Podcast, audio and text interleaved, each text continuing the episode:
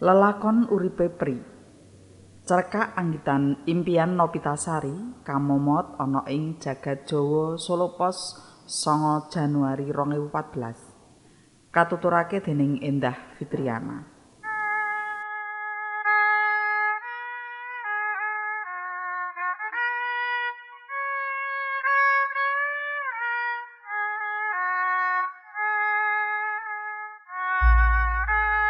Pri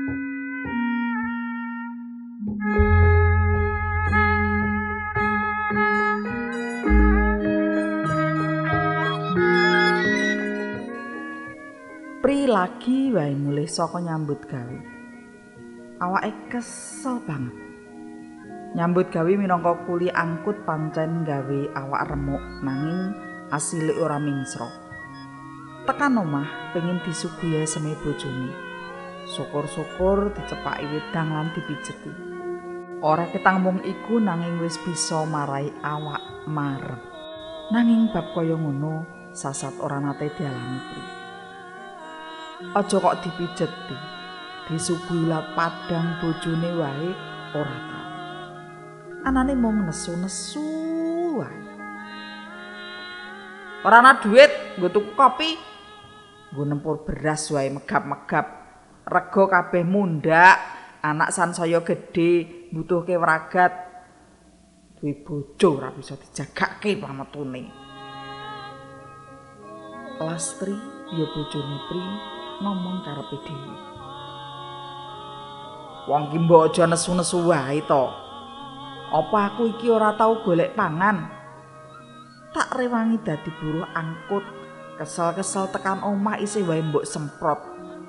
Olehmu kebangetan ku lulas. Pri kebrongot atine. Dasare hawane ya kesel, dadi kudu nesu. Buruh angkut ki asile sepiro? Yen aku ora ngewangi dadi buruh mbah-mbah paling kendel ya wis goling. Mbok kono lunga golek duit sing luwih gedhe. Lanang kok tengginas blas. Omongane Lastri sansaya sengak. Mbok kira gampang apa urip ning paran? Durung mesti bisa entuk duit gedhe. Apa isih kurang olehku nyambut gawe sasuwene iki? Lah ya ora nganti ora mangan to. Kowe iki dadi wong kok ora tau nrimo. Primo kalah. Ya wis, nek ngono aku sing lunga wae yen sampean ora gelem. Panantange Lastri. Sak karepmu. Pambungoke Pri karo metu saka omah. Kunjung pantrate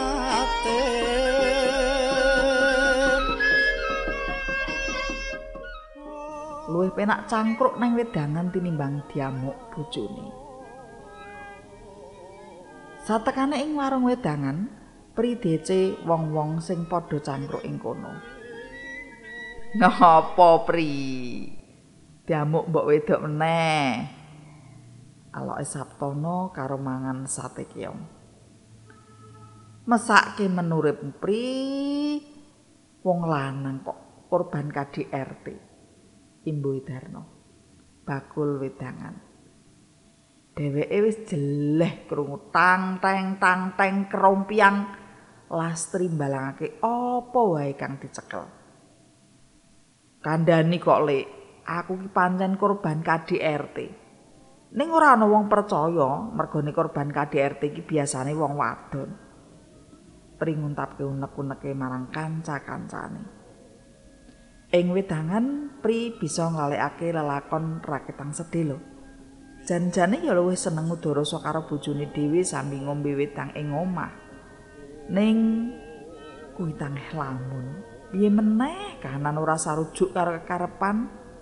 Pri ngerti ora apik ngumbar wewadi bali omah. Nanging dheweke bingung arep cerita karo sapa. Tirimbang sumpek alung ngomong ngalor ngidul sinambi kegocekan. Tur ya wis akeh sing weruh yen anggone omah-omah wis ora sehat maneh.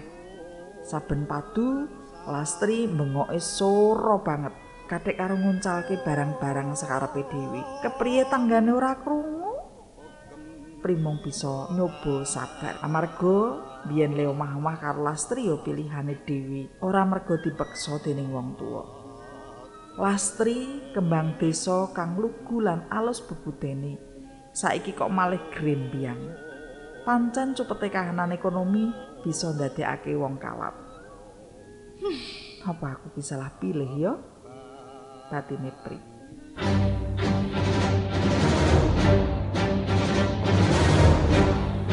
Kang, aku titip Abel. Aku lunga menyang Hong Kong sasi ngarep.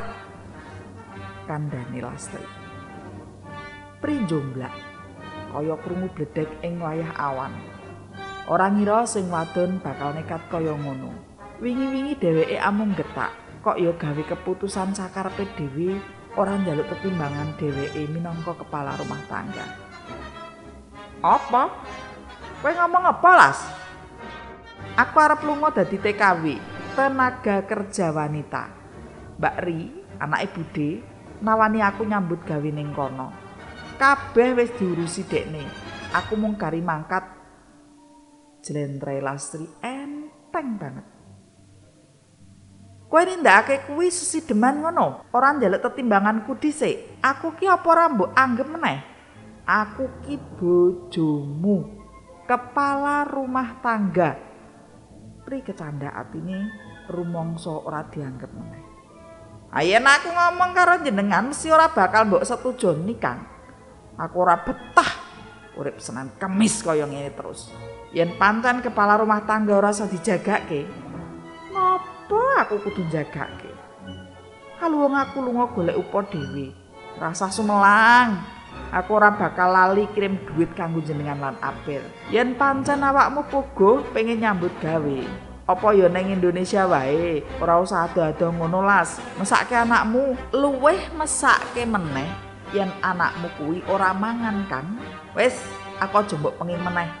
Tekadku wis mantep. Pengen golek duit gedhe. Pri ora bisa kumecap maneh. Arep bantah dheweke ora bisa. Rumangsa salah. Nanging apa ya kudu terus mutusake sak geleme dhewe? Lastri, lastri, pancen gawe jiblek ing pikir.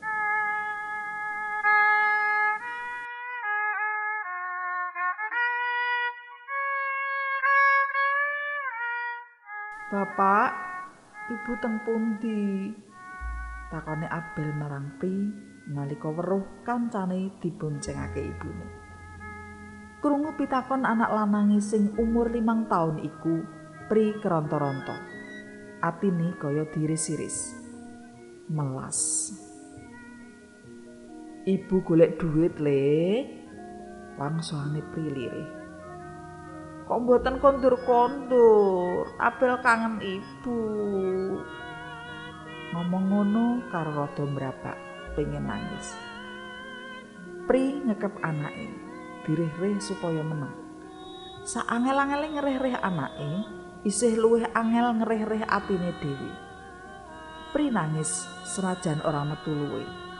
Nangis ing jero batin. Ora mentolo nyawang kahanan anake.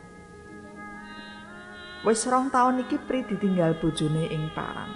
Biyen janjine mung setahun ning Hong Kong. Nanging embuh kenapa dumadakan dheweke ngabari yen kontrake didawake. Biyen bojone iku isih asring aweh kabar, nakokake abet anake. Rutin kirim duit. Pokoke yen masalah finansial ora tau kurang. Senajan kiriman duit bojone bisa kanggo dandani omah lan ongkos abet mlebu TK, nanging tetep ana sing kurang. Bocah saumuran Abed kudune isih entuk kawigaten saka ibune. Nanging kuwi ora diduweni Abed amarga kawit cilik wis ditinggal ibune. Saiki Lastri wis ora tau aweh kabar maneh. Ora tau kirim duit, los kontak, kaya ilang duntal bumi. Ditakokake marang keluargane ya padha ora mudeng. Kanggone Pri, wis ora penting maneh Lastri isih kelingan dheweke apa ora. isih gelem karo dheweke apa ora ora penting sing dadi pikirane Pri amung anake lanang siji kuwi Janjane dheweke ora betah saben dina ditakoni anake ing endi ibune. Bocah sing isih polos kasebut mung pengin petuk simboke. Ora ngerti kahanan urip sing sabenere. Gusti, paring ana pitutuh ing endi dumununge Lastri. Mesake lare kula, Gusti. Pangisi pri sabubare salat.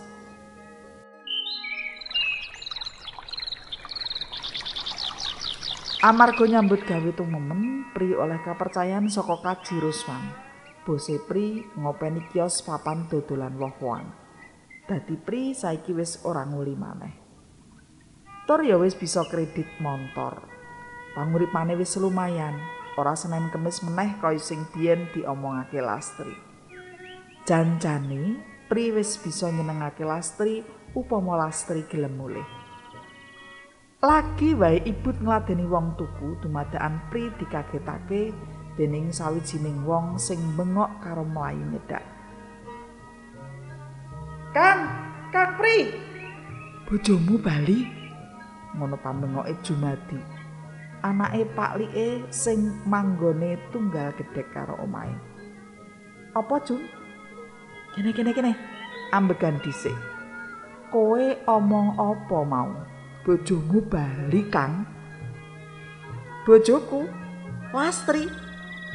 Tenanan kowe? Bet, abet. Ibumu bali le.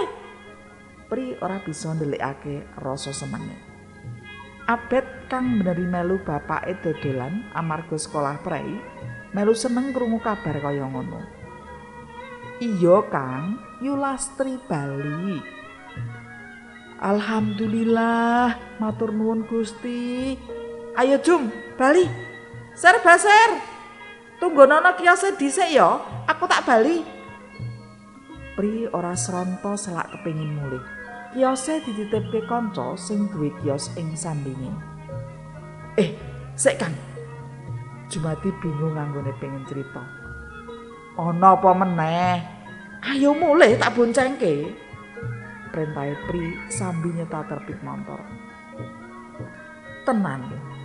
Tekan omah wis ana motor diparkir ing ngarep omahe Pri. Pri ora melu. Dheweke langsung mlebu omah golek Lastri. Lastri pambung Oipri kanthi swara kang banter. Ing omah wis ana wong wadon sing dandanane lumayan high class lan kanthi praopan beda. Nanging isih bisa disetiteni yen iku pancen Lastri. Abet kang weruh ibuke senajan pangling langsung mlayu ngekep ibune karo nangis. Kangane bocah iku pancen wis tekan bun-bunan. Yen Abet langsung mlayu ngekep ibune, ora ngono kanggone Pri. Ing dalan mau pancen Pri pengen nindakake kaya sing dilakoni Abet. Nanging wurung. Amarga Lastri ora mulih dhewean. Ing sandingi ana priya mawa mripat kalup lan kulit kuning. Yen gelem nyetitekake maneh, badane lastri uga beda. Ana nyawa kang urip ing wetenge lastri. Pri bisa ngraita. Ibu ampun tindak maling nggih. Apet kangen ibu. Kekepane apet dikencengi maneh. Kudune minangka ibu lastri bales ngekep. Nanging ora kaya ngono kedadiane lastri ngeculake abet Abet bingung. Ibu, ibu lak mboten tindak malih to?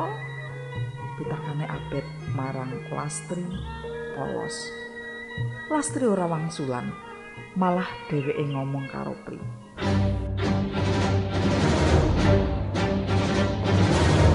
Kang Pri, aku ora usah ngomong. Mestine jenengan wis bisa ngira. Tekaku mrene iki mau pengen jaluk pegat aku butuh surat resmi pegatan. Amarga aku arep urip ning Hong Kong melu koh ahung. Dheweke sing bisa gawe aku seneng sasuwene iki. Tak jaluk lilamu, aja ngarepke aku meneh. Emosine Pri ora bisa kebendung maneh. yen mung ditinggal lunga suwe awake isih trima nanging yen tidak-tidak harga dirine kaya ngene dheweke ora trima dheweke bengok sero banget. Pikiranmu mbok deleh ngendi las olehmu kegiwang mripat kalep kok kebangetan temen lho. Aku wis biasa mbok idak-idak kawit biyen. Aku terima terus las. Aku terima pancen aku iki ra bisa nyenengke kowe. Aku iki wong kere las. Kere kere sing ora ana ajine tinimbang klaras ora apa-apa. Yen pancen aku mbok tinggal minggat ning apa kowe wis ora duwe ati ninggal anakmu sing saben dina nakokke ning ngendi ibune? Tegel kowe las. Mbok model apa kowe kuwi? Lastri ora wangsulan. Kang Ahong ing sandinge amung bisa plonga plongo ora mudeng padha ngomong apa kok nganti nesu-nesu. Lastri dina iki kowe tak pegat. Saiki kowe wis ora bojoku minggat ning Hongkong kono seneng-seneng aku isih duwe gusti sing bakal paring piwales marang awakmu Lastri metu saka omah karo nggeret tangane demenane. Abet sing mau arep nututi ibune karo nangis dipenging bapake. Bocah iku dirupet kenceng. Kunjung pantrate tidak male Abet kangen. Pambengoke Abet ngiresati. Pri amung meneng nyoba tatak ngadepi kahanan kaya ngene. Pancen iki lelakon urip sing kudu diadepi. Garising pepesten sing ora bisa diselaki. Pogem